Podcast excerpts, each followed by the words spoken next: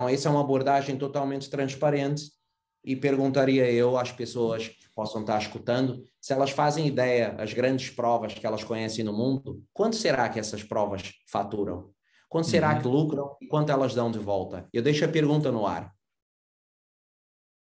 Fala, meus brutões! Seja bem-vindo no outro lado, onde a gente vai explorando as trilhas vastas da sua mente. Com quem? Com duas pernas e uma grande vantagem de correr. Tudo bem, gente? Hoje a gente vai acabar nosso seriado sobre ultra, ultra startups. Se você não ouvir o primeiro dois episódios que faz parte desse seriado, pode voltar e ouvir os podcasts com os Victors. O primeiro Victor é o dono do Dobro e o segundo Victor é o dono de Z2 Foods. Dois podcasts que eu gostei demais de gravar. Falar com dois caras que têm pontos de vista parecidos, diferentes, de como lidar com startup, amor de esporte, como apoiar atletas dentro do Ultra. Assuntos muito, muito interessantes para mim e tomara que é interessante para você também. Hoje, gente, Hoje a gente vai falar com o João Andrade. O João, ele tem um startup diferente do que qualquer outro tipo de startup eu já vi. É um startup de uma ultra mundial. O 100 é um seriado de provas de 100 milhas, 100 quilômetros, que começou esse ano aqui no Brasil, rolou em Portugal. Ele ainda está tentando espalhar isso na Inglaterra e nos Estados Unidos também, mas vamos ver que vai rolar ano que vem, mas esse ano ainda tem o campeonato de 100 lá na Itália. E gente, essa conversa foi muito interessante. Tem uma pergunta para você. Você sabe como o UTMB vai ganhando dinheiro? Você sabe quanto dinheiro o Hulk ganhou esse ano? Você sabe o business model do Solimon? Pergunta, gente, eu não, eu não sei, eu não sei. É, normalmente, nosso consumidor, a gente só fica ligado com o preço, o preço, preço, preço. Mas, gente, todos esses negócios têm coisas atrás. E uma coisa muito, muito interessante, quando uma empresa tem valores que você acredita também, e além disso, é ainda mais interessante quando você pode fazer parte de uma empresa que tem os mesmos valores de você. E isso é uma coisa que eu nunca vi numa prova, na organização de uma prova, mas é exatamente disso que o João Andrade está fazendo com o 100. Umas semanas atrás, ele começou uma fase da empresa de crowdfunding. que isso significa? Você pode ir, você pode comprar um parte da empresa do 100, você pode fazer parte da, do negócio do 100.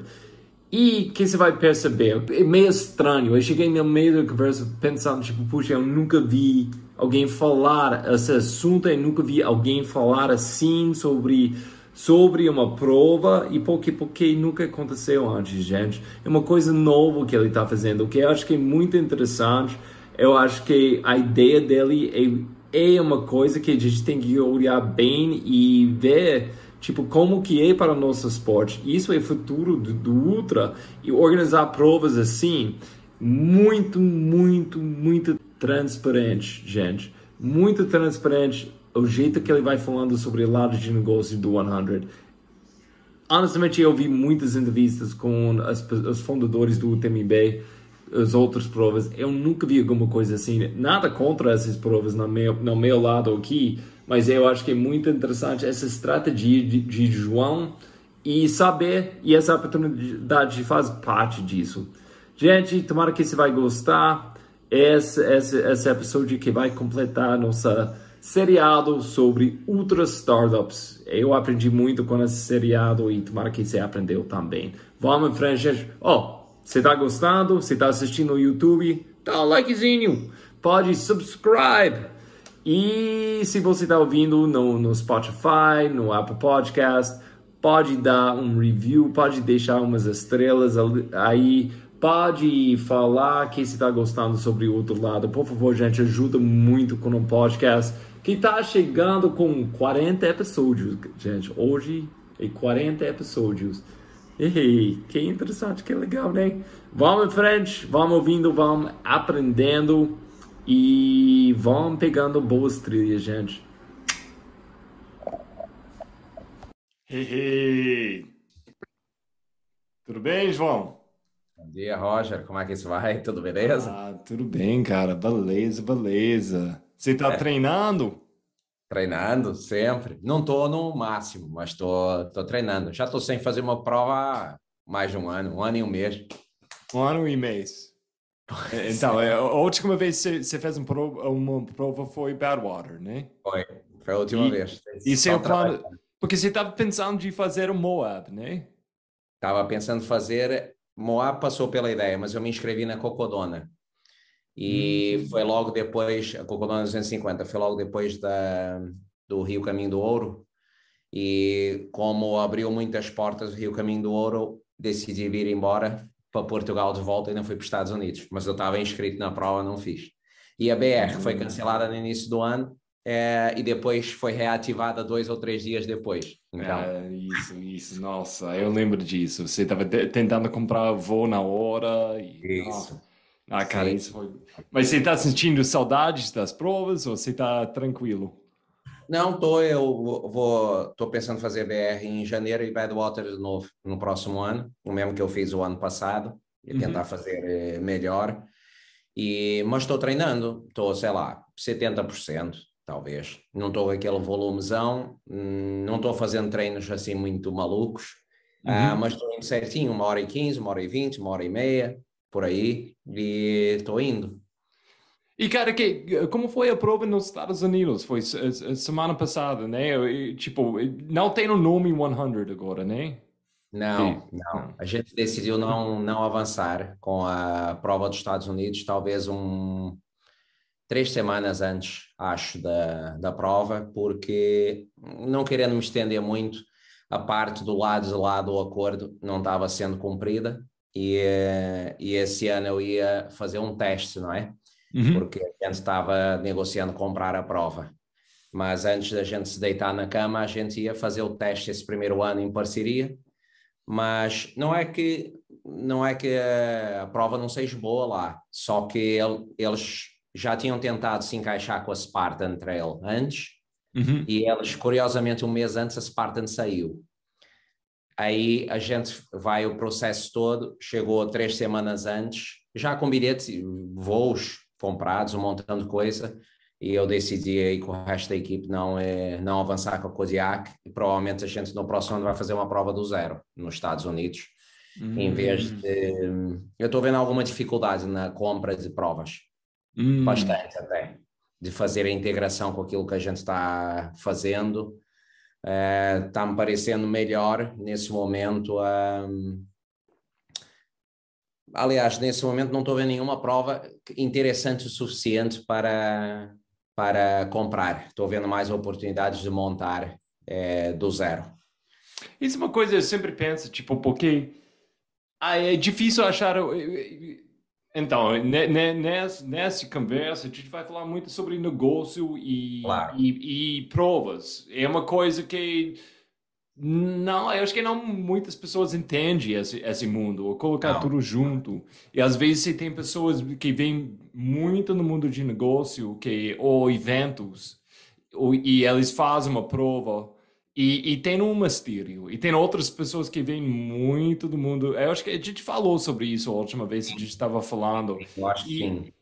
E é, é, tipo, é difícil achar uma mistura de tudo. Porque achando uma prova, você quer, lógico, você quer achar um clássico. Você quer achar, tipo, um nos Estados Unidos. Você quer achar alguma coisa que você tem um coração bom e, e, você pode trabalhar com isso e criar mais um Ledgeville, criar mais um, um, um hard rock no, no futuro. Mas quem sabe, a gente está falando sim, 20 anos no futuro.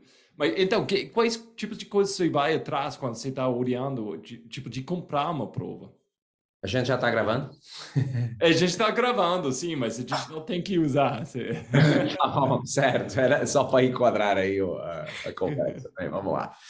É, eu, qual, qual era a pergunta de novo, Roger? Desculpa. Então, é, a, a, a, pergunta é, tipo, quais tipos de, de coisas você vai, você vai atrás quando você vai comprar uma prova?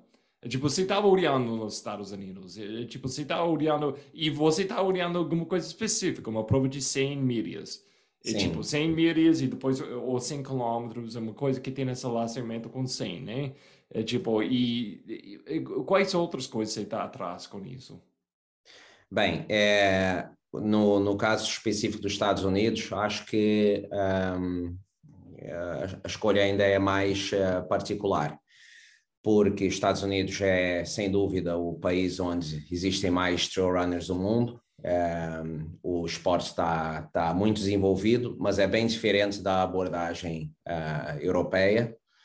Então, é, não basta a gente chegar com uma perspectiva totalmente standardizada de um, de um World Series, chegar nos Estados Unidos e botar daquela maneira e esperar que vai funcionar. Aliás, em país nenhum seria assim, mas tem que ter um elemento, tem que ter elementos comuns, não é?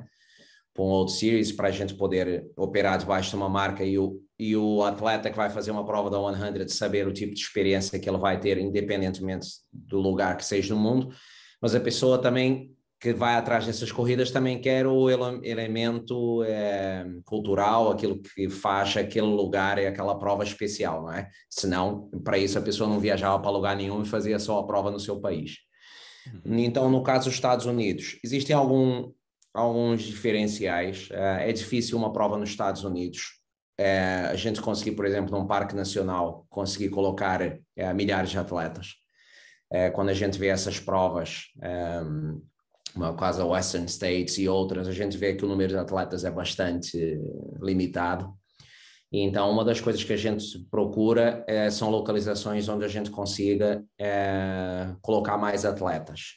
É, o que requer também, possivelmente, um ajuste da programação é, da prova, incluindo é, diferentes distâncias espalhadas, talvez, por um maior número de dias, talvez quatro dias até.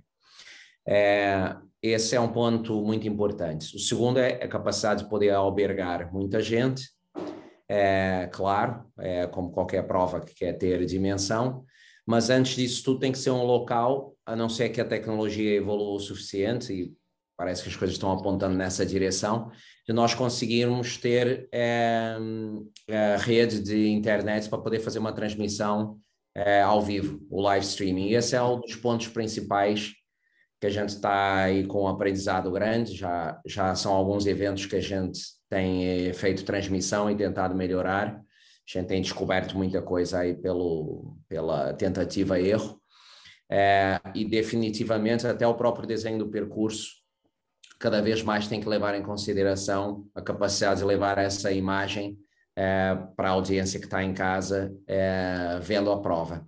Então, esses são alguns fatores, mas tudo isso só acontece quando o lado humano, de, porque as empresas e as provas são construídas por pessoas, não é? Quando a gente partilha uma filosofia de, antes de mais, integração de uma prova qualificativa no, no calendário do, do World Series, não é? Da 100, isso quer dizer que tem que ser uma equipe que queira que aquela prova seja uma prova qualificativa que leva a uma, a uma final do, do, do circuito de 100 milhas e 100 quilômetros, e isso obriga que, se é uma prova existente, ela, só, ela tem que sofrer bastantes alterações é, para poder ficar com a imagética, para poder ficar com o tipo de percurso, é, para corresponder ao ranking, ao tipo de competição, é, talvez fazer ajustes também por, por questões de segurança, é, ajustes por causa da transmissão ao vivo. Então, há uma série de coisas, e tudo o que tem a ver com mídia, não é? Não é só transmissão ao vivo, há uma série de coisas que têm que ser mexidas numa prova. É, então, nem sempre é fácil encontrar um parceiro que já tem uma prova há alguns anos que esteja disposto a, a fazer tantas alterações.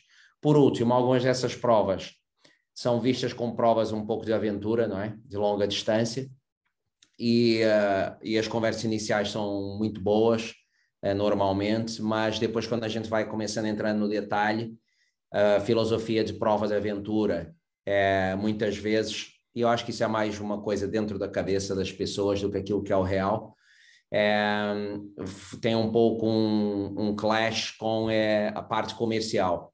E um World Series não consegue ser montado sem dinheiro, não é? Sem apoios, sem investimentos, sem, sem patrocínios é, e sem uma determinada quantidade de atletas.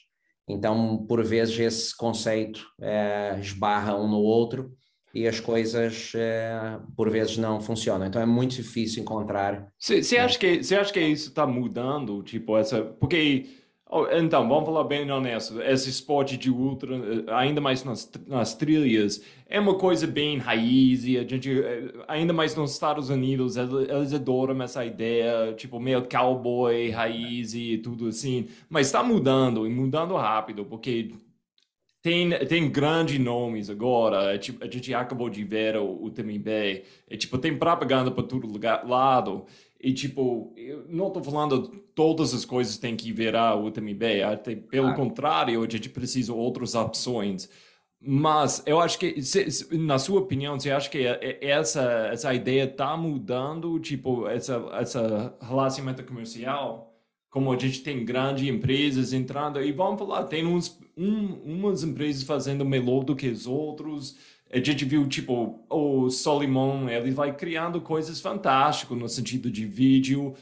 O Roca, os dois grandes nomes que a gente tem comerciais né, no, no nosso esporte, ele está fazendo coisas interessantes. Então, eu, eu, eu, não, eu não sei, honestamente, porque eu não sou um cara muito de negócio nesse, nesse lado. Eu, e eu gosto da ideia de tudo ser raiz e toda, mas o fato que é, se quer uma prova top, precisa de dinheiro. E se quer espalhar nosso esporte, é dinheiro. Se quer, se quer fazer muito trabalho, investir sua vida numa coisa, num assunto que você acha que é muito, muito importante para o mundo, e dinheiro. Então, o é. que, que você acha, Cone? Você está sentindo a, a, opinião pública está mudando com isso? É, em primeiro lugar, acho que isso é uma coisa que se impõe naturalmente é, na evolução de, de, qualquer esporte, e aqui até posso dizer, como a gente está tocando no lado do negócio, evolução de qualquer mercado, e o trail running é, é, um, é um mercado que está em franco crescimento. E então acho que o que eu quero dizer com o que está acontecendo é uma coisa que está se impondo naturalmente, é existem atletas que tendem a buscar provas de aventura, eu enquanto atleta é aquilo que eu busco, é, longas distâncias, coisas extremas, até mais ultramaratona do que propriamente é, trail, então cada um vai, vai tendo essa a sua preferência, alguns mais a prova de aventura, outros estão buscando efetivamente a competição, uh, e é aqui isso que está empurrando um pouco mais o lado uh, comercial. Há atletas que se apresentam na, na linha de partida uh, com objetivos de ficar na frente, de fazer um pódio, de, de vencer, e cada vez mais eu vejo aí pela comunicação os atletas até publicamente dizendo qual é o, quais são os seus objetivos. Isso também é um pouco empurrado pelos mídias que começam colocando o microfone na frente do atleta e fazendo a pergunta quais são as expectativas para a prova, existe alguma pressão por esse lado. Quando começam havendo mais atletas profissionais, eles têm os seus patrocinadores, que têm os seus objetivos, não é? Podem haver uns patrocinadores um pouco mais abertos eh, e agnósticos ao resultado final, mas muitos é, patrocinadores vão buscar aquele atleta que performa, que está ganhando, que está fazendo provas de renome, com exposição, não é? Para poder é, promover as suas, as suas marcas e poder vender os seus produtos. e o que acaba acontecendo é que as pessoas, com o tempo, mesmo que não, tenham, não estejam muito ligadas ao negócio, é, e você está dizendo, por exemplo, você é a raiz, mas imagina eu e você estamos trabalhando junto num projeto de trail running eu estou focado no lado do negócio, eu estou ganhando uma grana doida e você está me ajudando só porque você gosta e a gente não está partilhando é, uhum. é, esse, esse capital que está sendo gerado, eu não estou partilhando isso com você. Isso pode funcionar algum tempo, mas vai haver um momento que você vai dizer: peraí, João, você está ganhando tudo, não está partilhando nada comigo. E isso é o que está acontecendo nesse momento com as marcas. Os atletas de ponta estão vendo o quanto eles ajudam o produto a ser vendido, escoado das marcas, não é? é e, e vem quanto as marcas estão efetivamente crescendo e começam sendo públicos os números. A gente vê o crescimento da, da Roca, por exemplo, nesses últimos anos é absolutamente extraordinário. São marcas que estão com crescimento é, de lucro muito grande, algumas estão por baixo de empresas cotadas em bolsa que têm visto as suas ações, como é o caso da Roca, que faz parte do grupo Deckers, que subiu muito. Aliás, a Roca vale mais hoje do que o Deckers quando compraram a Roca, acho que três anos atrás. Então, isso dá uma ideia. O grupo Deckers subiu praticamente por. e tem várias marcas alavancado pela Roca.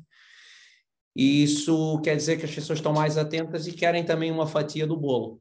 E quando as pessoas querem uma fatia do bolo, elas, é, querendo se profissionalizar, precisam de dinheiro, não é? é? E não é só o atleta. Eu, como organizador, é, não tarda a 100 faz quatro anos. Eu tenho as minhas contas para pagar também. Se a gente não ganhar dinheiro montando o circuito e disser que está só fazendo porque gosta, é, um dia, não é? A pessoa fica sem forma de pagar as contas. Então a gente tem que. É um, é, é um ganha-pão também para quem organiza provas e quer organizar enquanto empresa, né? não enquanto uma associação amadora, esportiva ou uma coisa de vez em quando, também busca isso, o atleta busca isso e as marcas querem escoar produto. É como qualquer outro esporte, o lado uhum. mais profissionalizado acaba sempre puxando é, o, pronto, esse lado mais, mais comercial e, e não vejo que isso tenha qualquer, qualquer problema, porque o resto continua existindo a oferta da corrida de aventura vai sempre existir e quem preferir pode fazer essas provas. Quem quiser uma prova com mais gente, mais exposição, também vai ter essa oferta e, uhum. e cada vez mais. É, uma coisa eu sempre falo é tipo, como tipo um cara se assim, eu, eu gosto de correr, ponto. Eu, eu gosto de trilha. E isso, ah. para mim, é tipo é coisa separada na minha cabeça, totalmente. Tipo, correr nas trilhas eu não preciso de nada. Eu, literalmente, eu, nem, eu, Roger, nem preciso de tênis. Eu vou, eu vou de sandália ou uma, uma, uma, coisa arrumada no meu pé e eu posso correr o dia inteiro assim. E, e é ótimo. Eu adoro isso. E até para mim, tinha muitas pessoas durante a pandemia, a, a pandemia que perdeu a, essa vantagem. E para mim, nem entrou no meu radar. Tipo, eu estava precisando correr ainda mais. Mas tem esse, tem esse outro lado, tipo, tem essa coisa de trail, mas o outro lado é, é o esporte. É o esporte com o negócio. E ah. eu entrei muito mais disso, esse mundo, esse último, último ano e, e meia. E por quê? Porque eu vi, tipo, nossa, essa coisa que eu tenho tão individual na trilha, tão, tão legal na minha vida pessoal. Eu quero ver essa na vida de muitas mais pessoas. Eu quero espalhar. Eu, eu falo, eu sou evangélico de tri, das trilhas hoje em dia. Porque eu acredito, na minha coração, mais pessoas se, se tem nas trilhas para muito tempo, essas pessoas vai melhorando. Essas, você vai melhorando a sua mente individualmente e em grupo a gente vai melhorando. Vai salvar o mundo? Não. Eu sempre falo isso. Não vai. A gente não vai salvar o mundo, mas vai salvar a si mesmo? Eu acho que sim.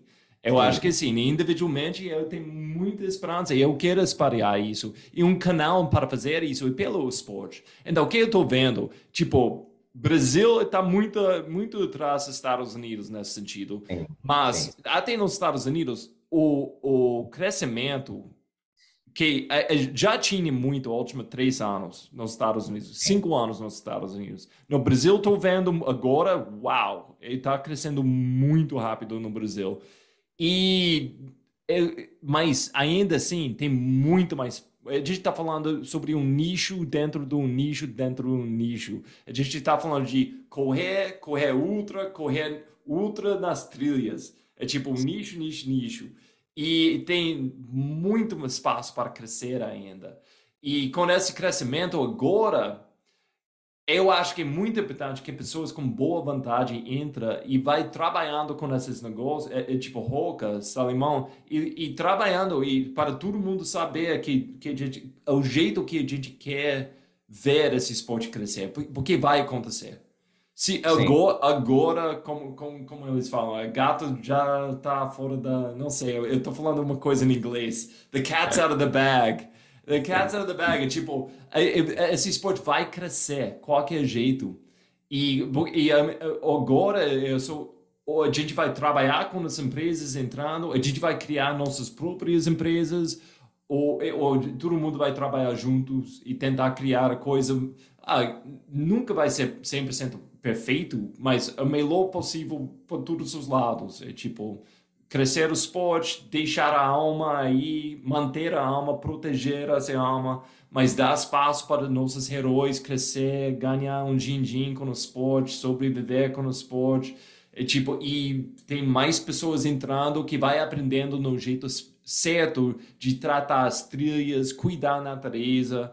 E, tipo, é tudo isso eu, eu, eu tô vendo como uma oportunidade. É uma coisa, eu acho que você, você entrou nesse mundo de, de 100, eu estou vendo se tem essa vantagem uh, de, de, fazer alguma coisa assim. Por causa disso, eu acho que o 100 é muito interessante. Ah. Uh, mas, mas vamos, vamos falar, lá de negócio, antes de ser um corredor, você tinha seu próprio startup, né? Então, no, no, o que, que é um startup? E pode explicar um pouquinho para as pessoas ouvindo, tipo, essa ideia de um startup de crescer. Tem vários seriados normalmente, é o progresso de crescer. Então, como, que é isso num, num startup? Bem, eu, eu, diferencio um pouco, uh, eh, para mim, na minha opinião pessoal, startup de, de um novo negócio só, um novo negócio per se, porque, é, sei lá, se você estiver abrindo um, cara, um restaurante aí na tua cidade, não tem que ser necessariamente disruptivo, não vai ser uma coisa talvez para mudar o mundo inteiro, é uma coisa que você pode providenciar ali um bom serviço, tem o seu risco, mas é tipo restaurante ou café, você abriu, abriu a porta e recebe as pessoas o melhor possível e, e, e a vida segue. Uma coisa muito diferente é como, e eu vou explicar um pouco a minha experiência anterior, quando você pega numa indústria mundial, eu estava na área das células-tronco, é, biotecnologia, em que você tem um mercado onde, onde na altura que eu estava montando a minha empresa, tinha mais ou menos 3 milhões de pessoas ao redor do mundo que tinham pago, e agora vamos falar de negócio, uma média de 2 mil dólares para fazer um processo que se chama de criopreservação das células-tronco do sangue do cordão umbilical quando o bebê nasce, porque essas células têm um potencial de, de tratar algumas doenças do foro oncológico no futuro para a família. Então, algumas alguns pais, sabendo que existe esse potencial, pagavam para congelar o sangue do hum. cordão umbilical por 25 ou 30 anos. E então, isso é uma indústria que estava com um crescimento muito grande. Por outro lado, os pais estavam pagando para armazenar, mas não sabiam depois o custo do tratamento. Hum.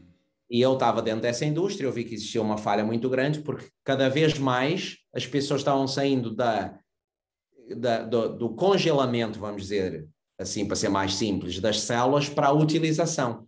Porque alguém na família começava a ter um problema, o médico recomendava a utilização do sangue do cordão, e as famílias muitas vezes vinham-se com é, o dilema de eu tenho que viajar para outro país para receber tratamento, mas uhum. é, o meu seguro não cobre, o Serviço Nacional de Saúde nos países onde ele existe também não, não claro, não cobra tratamentos fora do país, não é? E então, os, os, seguros privados não cobriam esse tipo tratamento. Então, eu decidi montar o primeiro seguro para dar cobertura a tratamentos com células-tronco eh, no mundo. E então, foi a partir daí que eu montei, uh, desse conceito, que eu montei a minha startup. Acabei tendo um laboratório para fazer criopreservação também. A partir de Inglaterra, recebíamos células de vários países que eram enviadas dentro de um, um kit de coleta e transporte de células-tronco, a gente recebia, sei lá, células de Portugal, Espanha, Itália, Dubai, era tudo enviado para o Reino Unido. A gente tinha uma área de seguros, é, que não trabalhávamos só para os nossos clientes, mas para qualquer banco de criopreservação no mundo. É, eles podiam é, vender o nosso seguro aos seus clientes, que já tinham armazenado, ou novos clientes que estavam agora decidindo congelar as células. E, finalmente, a gente trabalhava a área de formação, que era é, uma área com especialistas que davam formação aos médicos, aos profissionais de saúde, para eles poderem fazer uma, uma recomendação, ou até em alguns casos uma prescrição quase, da, da criopreservação do, das células do cordão umbilical para é, as mães que estavam esperando o bebê ou para os pais, não é? Tomarem uma decisão informada. Então, essas, essas eram as três áreas principais.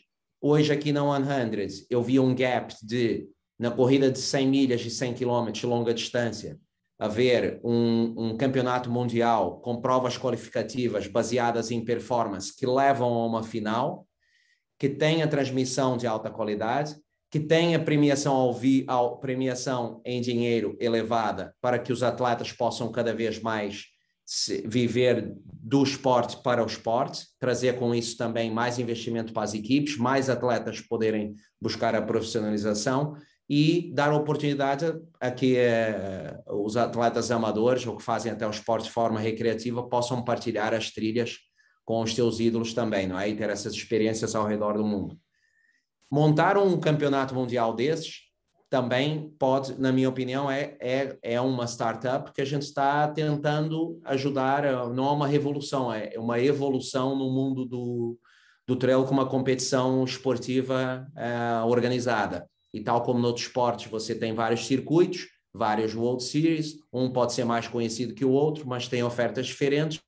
Nesse momento, a nível mundial, na longa distância, a gente tem o UTMB World Series, pouco mais a gente vê, e agora a 100 que está focada nas 100 milhas e, e nos 100 quilômetros uh, especificamente. Então, uma startup, na minha definição, é isso, e ela depois passa várias fases. O iníciozinho da ideia, que a gente está trabalhando com pessoa, com uma quantidade menor de pessoas, menos re, recursos, a gente tira de onde não tem para colocar onde não cabe, e a gente vai crescendo em alguns passos, a gente vai fazendo uma prova de conceito, aquela atração inicial, existe uma clientela que está interessada, a gente começando a ter essa atração inicial, começa é, trazendo, trazendo mais clientes, mais, no caso aqui da 100, mais patrocínios, mais gente quer nos apoiar, mais gente quer trabalhar com a gente, e depois vem o lado do investimento, em que os investidores reconhecem um potencial grande numa empresa, que ela pode valer, ter um valor muito grande no futuro, e investem esperando que a empresa cresça e um dia possa ser comprada, possa ser vendida ou participar na distribuição de lucros. Então é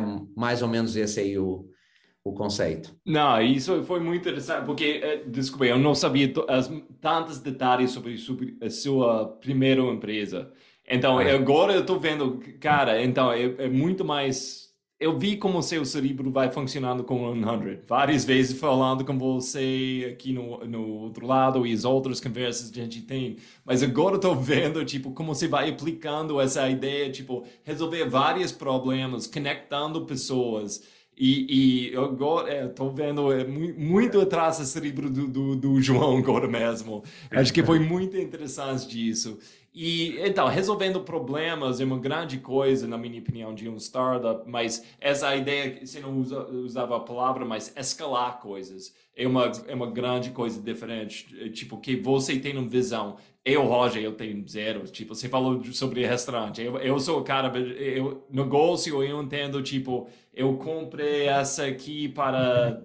X e agora eu vou tentar vender para um pouquinho mais. É, tipo, eu, é. eu, eu sou isso com uma prova, eu vou fazer, falar, tipo, ok, tem um percurso, vamos tentar 100 pessoas chegar aqui para um evento, mas eu nunca vou, tipo, ok, vamos conectar pessoas pelo mundo inteiro para escalar essa coisa até um ponto, tipo, muito maior.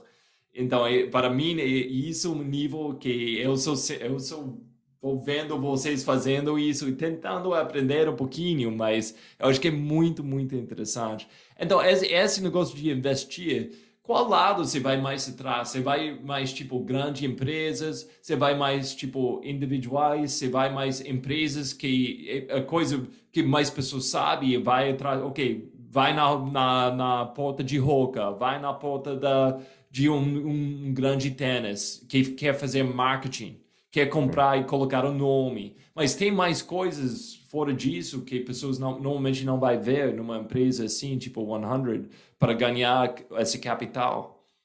Bem, é, vamos ver. Eu acho que quando você começa, para além do seu próprio capital, se você tiver essa capacidade, depende do, do no caso de cada startup, se tiver capacidade para fazer aquele investimento inicial, é, e depende muito do negócio, repara, tem negócios precisando muito capital, para poderem um dia funcionar, outros precisam de menos, alguns até nem precisam nenhum, precisam de imaginação, inteligência, nenhum ou, ou, ou negligente, praticamente nenhum para começar, depende do negócio.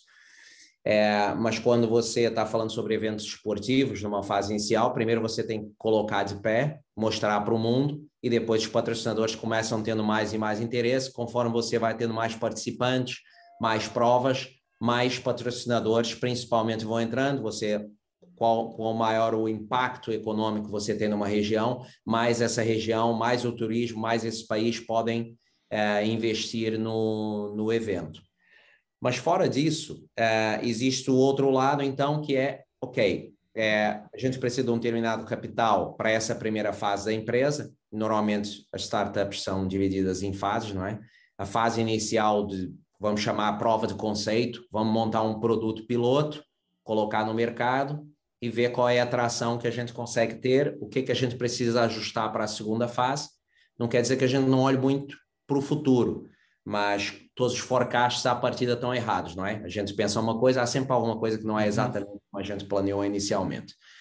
Então, esse primeiro capital, quase que ele vem de onde vier. A gente procura todo lugar. Se vai debaixo de uma pedra, alguém, a gente vai lá perguntar se, uhum. se quer entrar com a gente para crescer. Isso é um trabalho muito difícil e a maior parte das startups ficam por aí, porque requer um determinado tipo de abordagem, às vezes até conhecimento ou aprendizado rápido para dar a curva, enquanto você está montando o produto e está fazendo levantamento de capital, sem saber que se ele vai entrar ou não, você não pode parar, não é? Depois da roda começar girando, você tem que é, ir na, atrás. Na sua opinião com isso, com tipo qualquer tipo de startup, você acha que receber muito dinheiro no início pode ser um problema? Porque às vezes você, vai, você tem pessoas que. É, é um, um, cara que tem muito dinheiro para investir. Ele vai investindo numa ideia. Essa ideia, essa empresa que colocou a ideia na mesa, ai, eles ganham muito dinheiro, mas eles ainda não têm tração de ganhar dinheiro. Então, eles, eles vai crescendo muito e ainda não têm a mínima ideia como ganhar dinheiro de verdade. Então, Sim. Na sua opinião, que, que é o tipo o ah, não tem receita, mas que, que é o melhor jeito, tipo, porque você precisa de capital, você precisa um, um pouquinho de dinheiro, mas tem uma coisa de dinheiro demais no início, na sua opinião? Tem, tem. É, e claro, as pessoas gostam muito de buscar as, as exceções, eu prefiro falar na, na generalidade dos casos. Se a gente fosse só pegar uma exceção, a Amazon foi uma empresa que durante muitos anos dava prejuízo, mas era uma empresa que estava com um crescimento tremendo e tudo o que eles estavam fazendo era investir para eh, tomar eh, vantagem sobre a oportunidade no momento. Quanto mais eles crescessem, eh, mais eles conseguiam dominar o mercado e a determinada altura eles começaram a ser lucrativos e depois muito lucrativos, fruto desse investimento inicial enquanto perdiam muito dinheiro e era necessário muito capital. Mas isso é uma exceção, tem uma Amazon no mundo, não é? Uhum. Na generalidade dos casos, é, e, e, antes mais empresas sofressem disso, porque é, é muito raro a empresa ter capital demais. Mas acontece às vezes, uh, fruto de uma, um bom pitch, uma boa uh, uh, venda de um conceito a um investidor ou grupo de investidores que acreditam na, na ideia e colocam bastante dinheiro com base num plano de negócio, um plano financeiro que se imagina venha a dar determinados resultados. Cara, eu acho que quando a gente tem recursos escassos, a gente tem que, ser, tem que ter uma imaginação mais fértil, é, obriga a, a, a, nós buscarmos pessoas efetivamente de, de, confiança, que estão com a gente porque acreditam efetivamente na ideia, não só porque estão ganhando dinheiro imediato com essa ideia. Talvez esse até seja o fator principal. E, e você, quando está nessa dificuldade, você vê com quem você pode contar é, e quem você não pode contar. Então, às vezes, muito dinheiro no início você vai buscar um executivo de, de topo aí, de uma com, com referência de empresas até grandes anteriormente, que nem necessariamente até sabe trabalhar num ambiente startup. Então, o ambiente startup é muito específico, é uma luta diária, é, na maior parte dos casos é ingrato, porque a maior parte das startups não funciona, acabam morrendo. E, e, e, esses são os casos que não são falados. A gente escuta as Apples, os Facebooks e os Amazons, mas não escuta o resto. Uhum. Para cada um, você tem provavelmente hoje em dia um mil, sem mentir, tipo um mil pessoas tentando fazer Steve Jobs.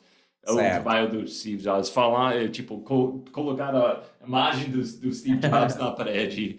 E certo. nunca vai chegar nem perto. É, tipo, nem, até, até pode ser um negócio ok, mas nunca vai chegar a um mil apples. É, tipo, claro.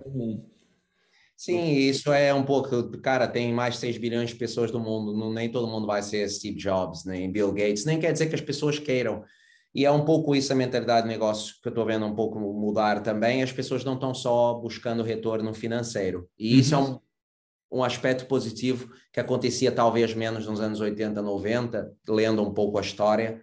Uh, e hoje em dia tem muita gente que gosta mesmo daquilo que está fazendo, tem uma missão muito forte, vai atrás dessa missão, mas como tudo, você, é minha mulher é dentista, ela gosta do que faz, mas ela gosta de chegar no final do mês e ganhar um dinheiro. O padeiro vai uhum. lá abrir a padaria todos os dias, duas, três horas da manhã. Ele uhum. pode gostar de fazer pão, mas ele quer, quer, ganhar dinheiro no fim do mês. Então, é, eu acho que, acho que é, falando sobre a questão de ter dinheiro a mais, acho que desestimula o pensamento crítico. Às vezes, não o teste é, real, o teste de fogo de uma startup para ela ganhar atração real, com a sua ganhar uma boa comunidade. Quando a gente tem menos recursos, é, eu acho que a gente pode ter uma saída melhor uh, na frente quando a gente passa por esse teste de fogo uh, inicial. Agora, a maior parte não ultrapassa o primeiro ano, nem o segundo. Depois do terceiro, se a coisa estiver bem estabelecida, já decresce muito o número de empresas que, que desaparece. Então é fundamental aguentar os primeiros anos. Para quem começou durante a pandemia, ainda é pior. O caso da 100, a gente começou meses antes da pandemia estourar. Não, não foi brincadeira. Uhum. É, mas eu estava ouvindo um podcast outro dia sobre negócio durante a pandemia. Tipo, as, as, as empresas que saiu a pandemia ainda vivo, eles estão empresas, você pode fazer um argumento absurdamente forte, porque eles acharam um jeito, um, até um jeitinho, um jeito brasileiro, tipo, eles acharam um jeitinho de sobreviver. E, tipo, claro. e isso mostra tipo, uma resistência muito forte, essa ideia para sobreviver dois anos assim. Cara, esse, esse negócio de, de, de crowdfunding, né? eu tô vendo, tipo, 100 agora tá no crowdfunding. O que, que é isso? O que, que significa crowdfunding? E e se alguém vai atrás disso, o que você está ganhando com, com isso? Não você, mas a pessoa com, uh, comprando Sim. isso. Sim, o, o, que nós estamos ganhando e eles, não é? é basicamente, você há pouco perguntou é, essa fase inicial de levantamento de capital, como é que funciona e tudo. Então, na fase inicial da 100, nós fizemos um investimento entre nós, os fundadores, é, a gente, depois do primeiro, primeiro é, teste de conceito, a gente viu que a, comunidade estava respondendo bem a, ao conceito. Nós fizemos uma ronda de levantamento de capital de investidores profissionais, maior parte dos casos indivíduos. A nossa empresa está sediada em Inglaterra, então maior parte de, de, do investimento veio de investidores uh, ingleses. A gente fez uma ronda de 150 mil libras para poder montar alguns eventos, testar o streaming, ver se a comunidade respondia bem a um evento mais organizado, já dentro das distâncias de 100 milhas que nós queríamos. Então, a gente montou é, 10 eventos é, durante esses dois anos e meio. É, estamos indo agora para o décimo primeiro. E depois, no final de 2021, vai fazer um ano, a gente abriu uma nova ronda de capital para fazer o lançamento do Old Series, ou seja, para além dos apoios dos patrocinadores, da venda de registros para os atletas para as provas e dos apoios de, sei lá, de prefeituras, turismo local e etc., nós abrimos o capital da empresa para uh, investidores poderem fazer, então, o um investimento na segunda ronda uh, de capital. E aí nós já tivemos uh, pelo menos dois fundos, um com uma participação maior, dois fundos ingleses é, que entraram e uma rede de aquilo que se chama Business Angels ou Angel Investors, que são investidores é, é, pessoais, profissionais que investem algum montante em empresas que eles acreditam podem subir de, de valor no, no futuro.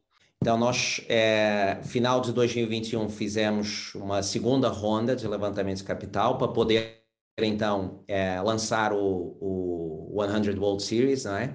com as provas aí em diferentes países. Então a gente levantou é, 250 mil libras é, para poder fazer esse, então para montar, juntamente com, claro, patrocínios, venda e registro de provas, é, os apoios locais de prefeituras, é, turismo, etc., em cada país, e a gente poder então montar toda essa máquina que está por trás das provas, a máquina de marketing, é, a nossa plataforma de registro, nosso website, é, questão do investimento em equipamentos de streaming, na própria tecnologia e uma série de outras coisas que nós, nós fomos fazendo ao longo desse, desse ano.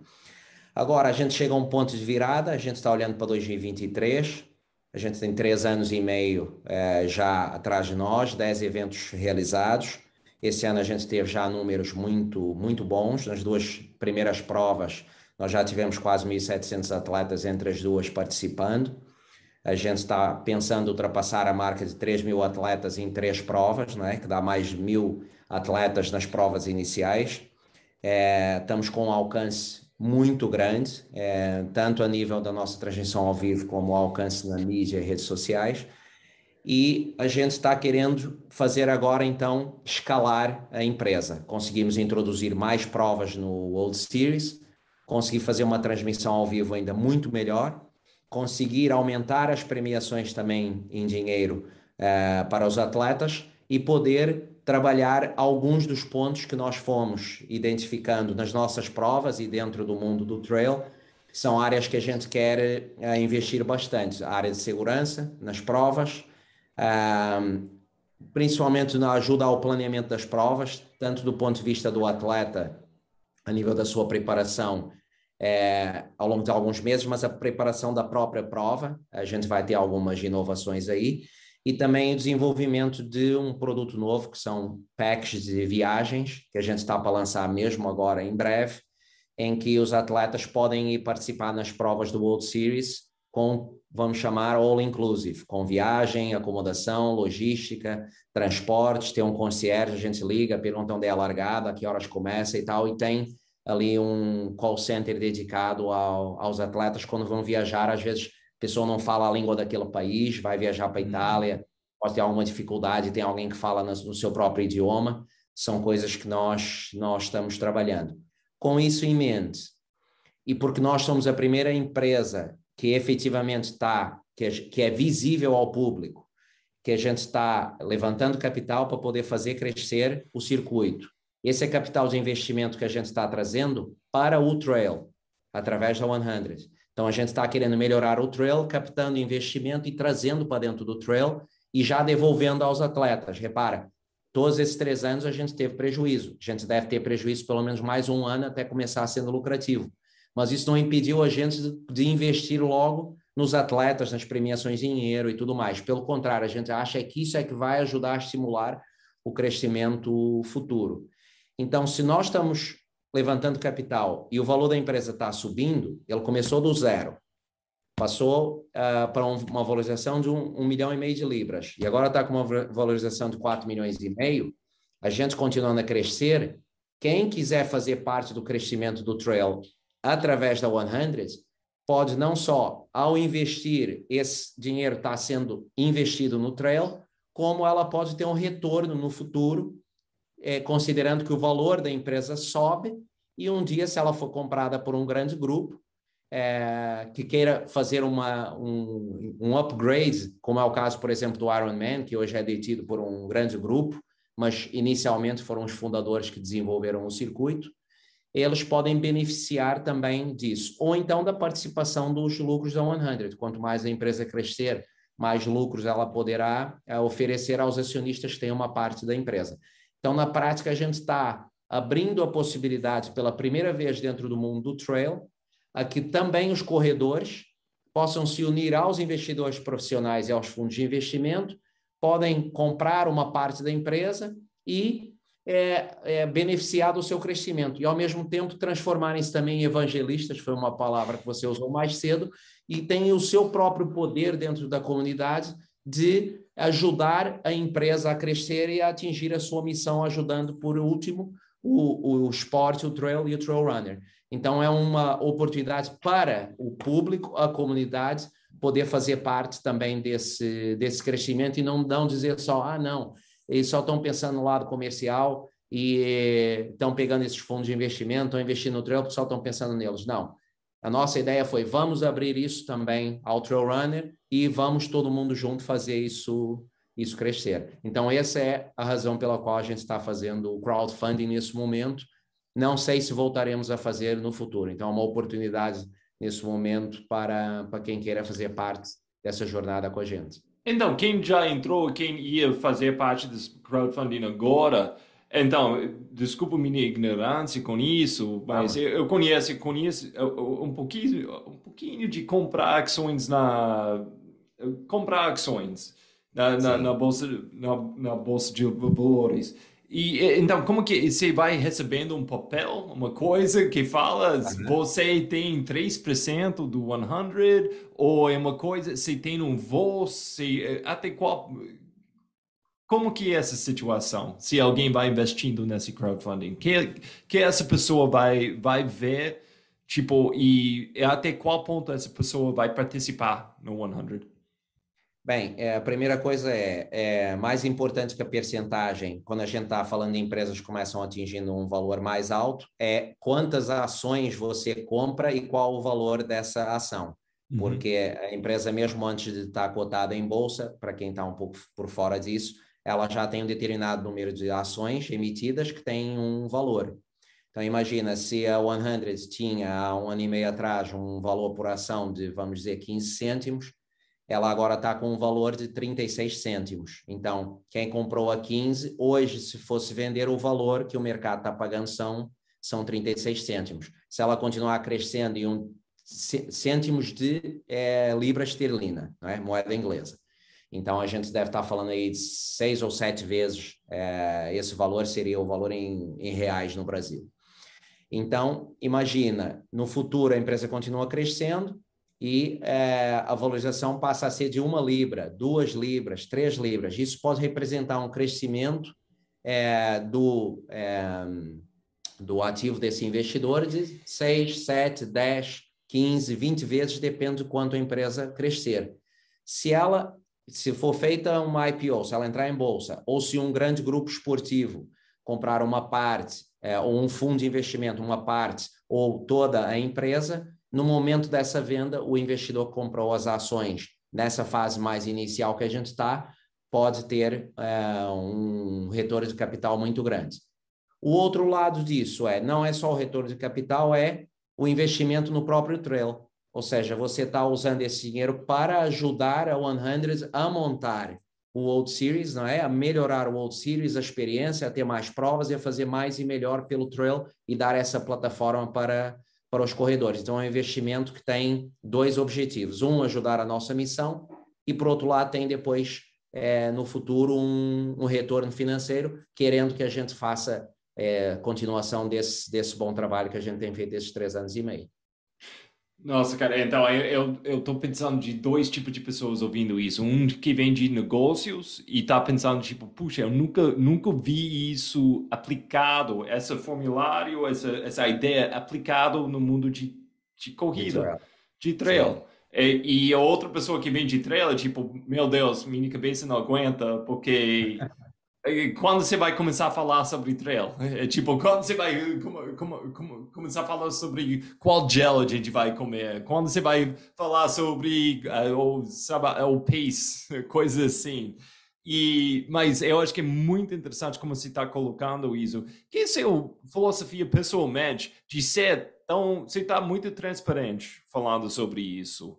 E, e, porque eu, tem umas pessoas, ah, o João é só um cara de negócio, ou alguma coisa assim, mas é, eu acho que a gente deixa muito claro, você não é, você tem um grande amor para esse esporte e tudo assim, mas por que você está sendo tão trans, transparente com tudo? E, e, isso faz parte do jeito que você vai ser, você é um líder de, de, de empresa?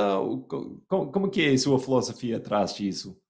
É, se não tiver transparência, é, é, acho que as, as, pessoas para estarem junto ou acreditarem em alguém, essa pessoa deve ser eh, transparente. Em segundo lugar, acho que o mundo do trail running está ofuscado por falta de transparência, é, principalmente das grandes marcas que ganham muito dinheiro e não e o público não faz ideia. O trail runner não, a maior parte do trail runner não faz ideia quanto dinheiro está sendo gerado nesse momento no mundo do trail. Já tem mais de 20 milhões de corredores de trilha no mundo. É, é o esporte provavelmente maior crescimento a nível mundial. Nos últimos 10 anos, cresce a um ritmo de 12% ao ano. Cara, não tem nenhuma indústria que cresce durante 10 anos 12% ao ano. Isso é uma coisa muito rara.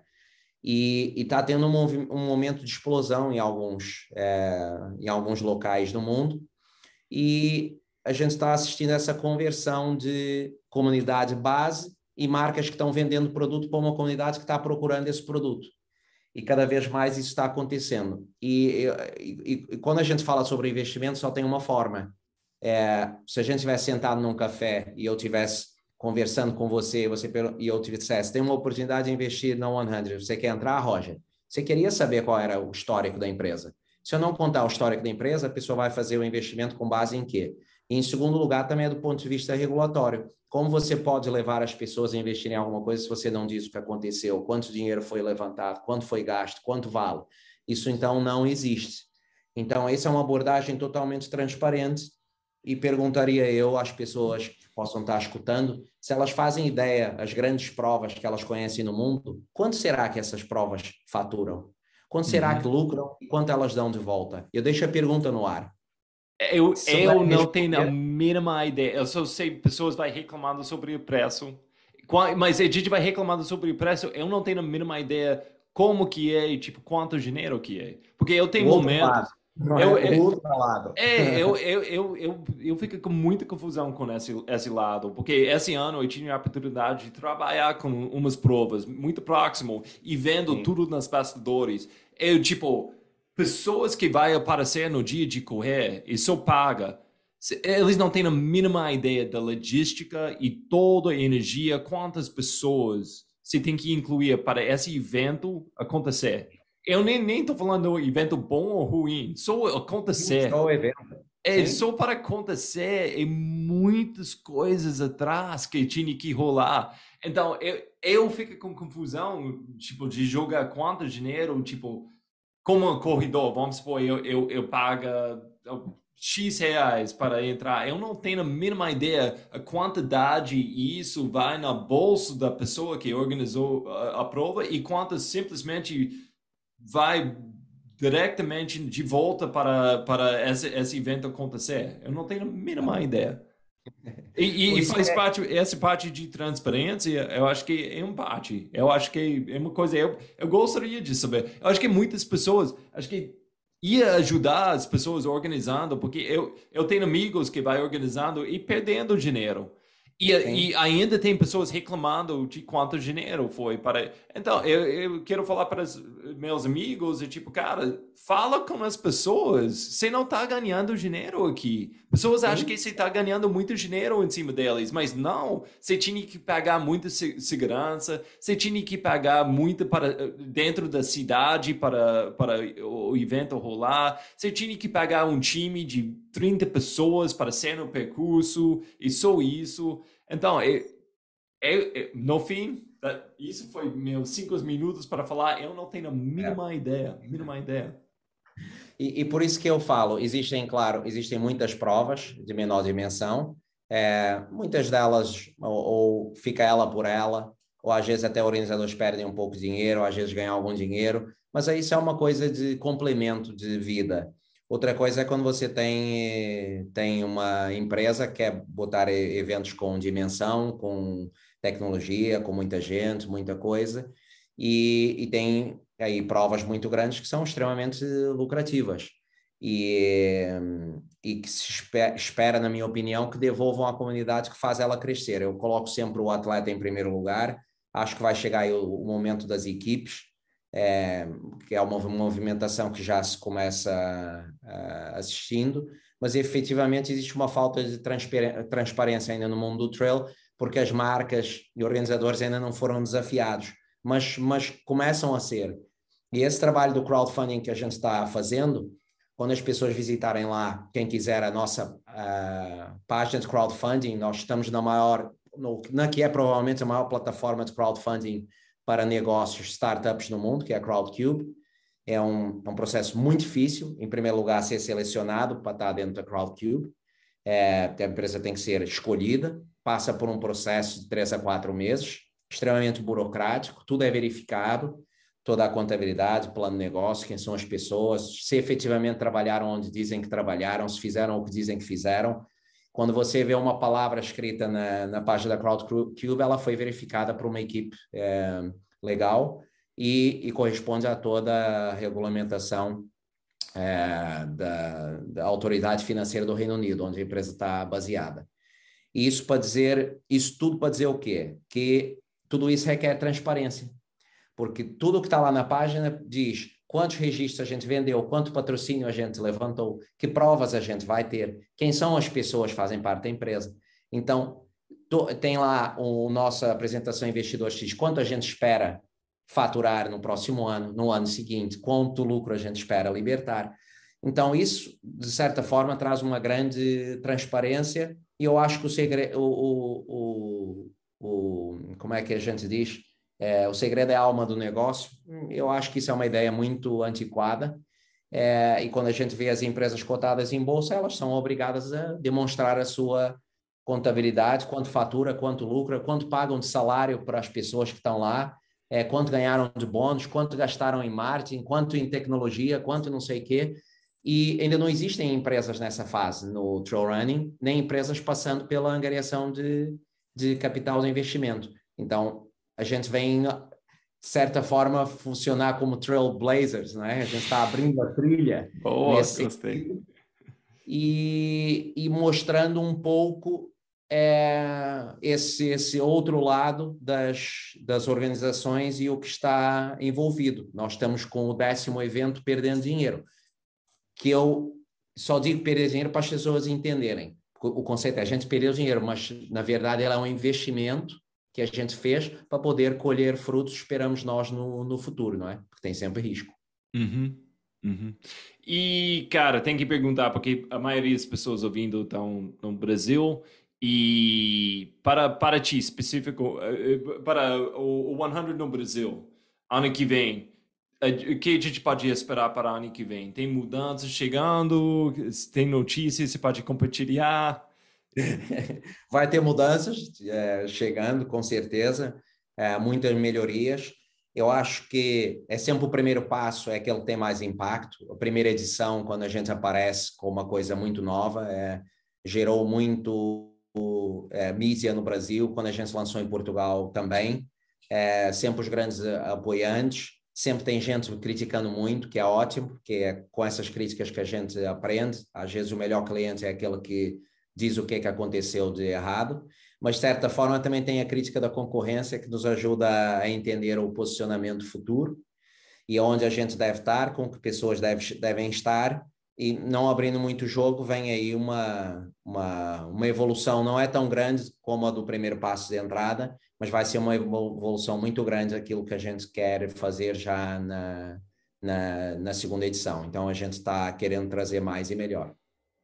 Então, você vai me forçar a esperar mais tempo, né? Isso que eu vi no fim. Não é muito, é um pouquinho. Então, você está ganhando passagem para voltar no outro lado para explicar as mudanças para, para 100 Brasil ano que vem. Mas tem, antes disso, tem o 100 na Itália chegando.